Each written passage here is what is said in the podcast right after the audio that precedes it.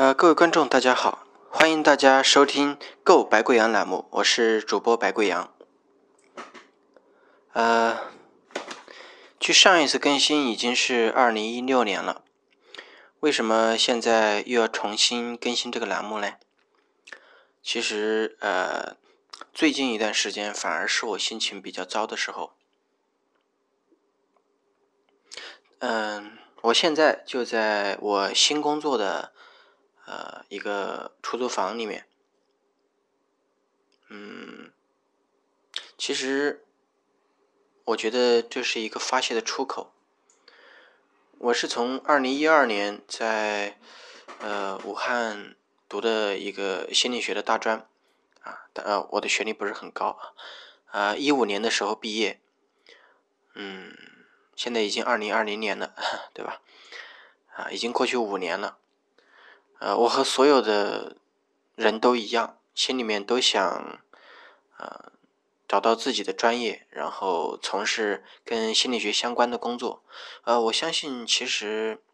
听众有很多人也是和我有类似的想法，但是呢，现实就是这样。呃，我是在武汉读的大学，呃，那么在武汉呢，呃，出校门的时候，我找了很多工作。呃，通通被拒之门外。呃，我是怎么理解这个事情的嘞？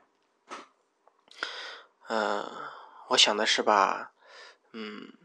心理学这个行业是属于啊起步阶段，然后呃，在招聘网站上面看到很多嗯招聘的启事啊，他要求都是五年到八年的工作经验。其实你想一想，呃，我们现在。中国拿心理咨询师啊三级或者二级的证书，其实呃大有人在，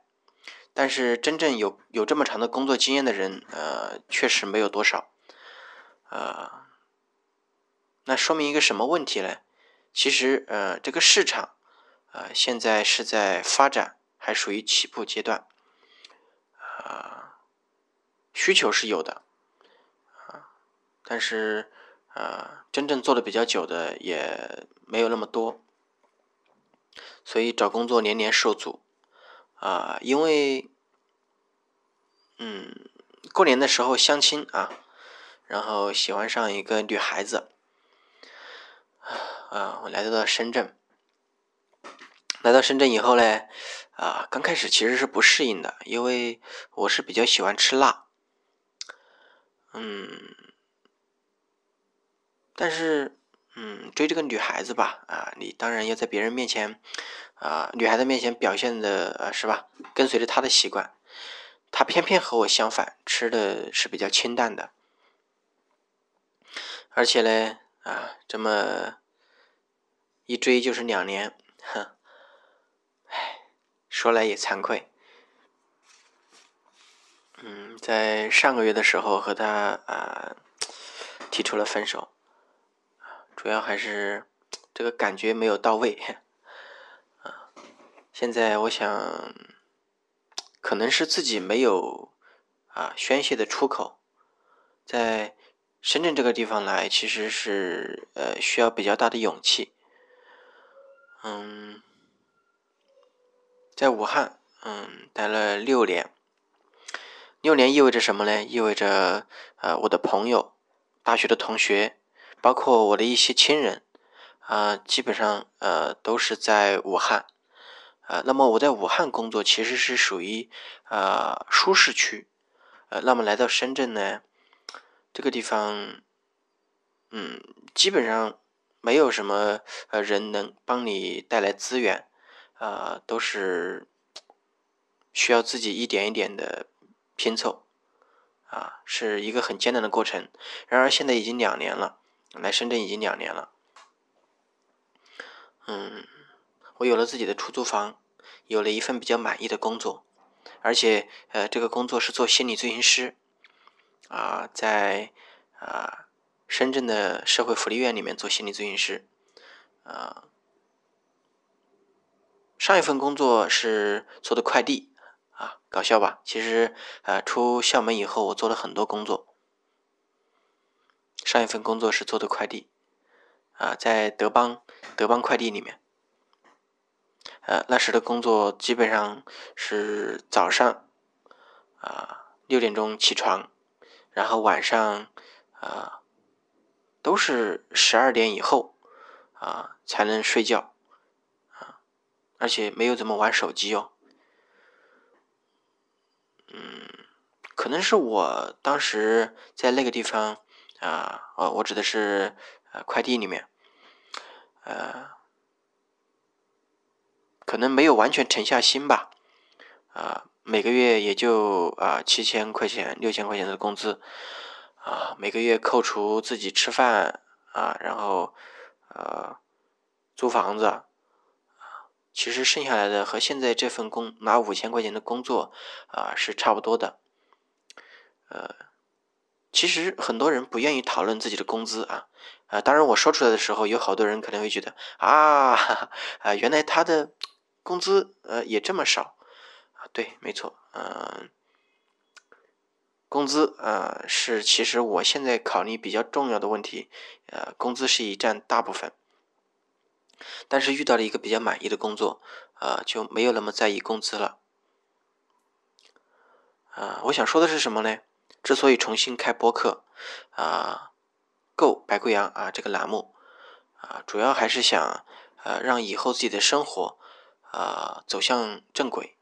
然后呃，还是做自己喜欢心理学的工作，啊，那么其实你，啊，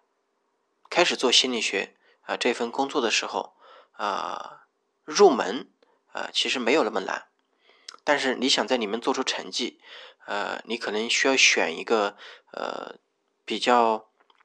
比较擅长的领域，然后一直往下深挖下去，啊，就是选一个自己啊专精的东西。那么我在大学的时候呢，自己呃啊啊，我还有点小窃喜，那个时候啊，同学们都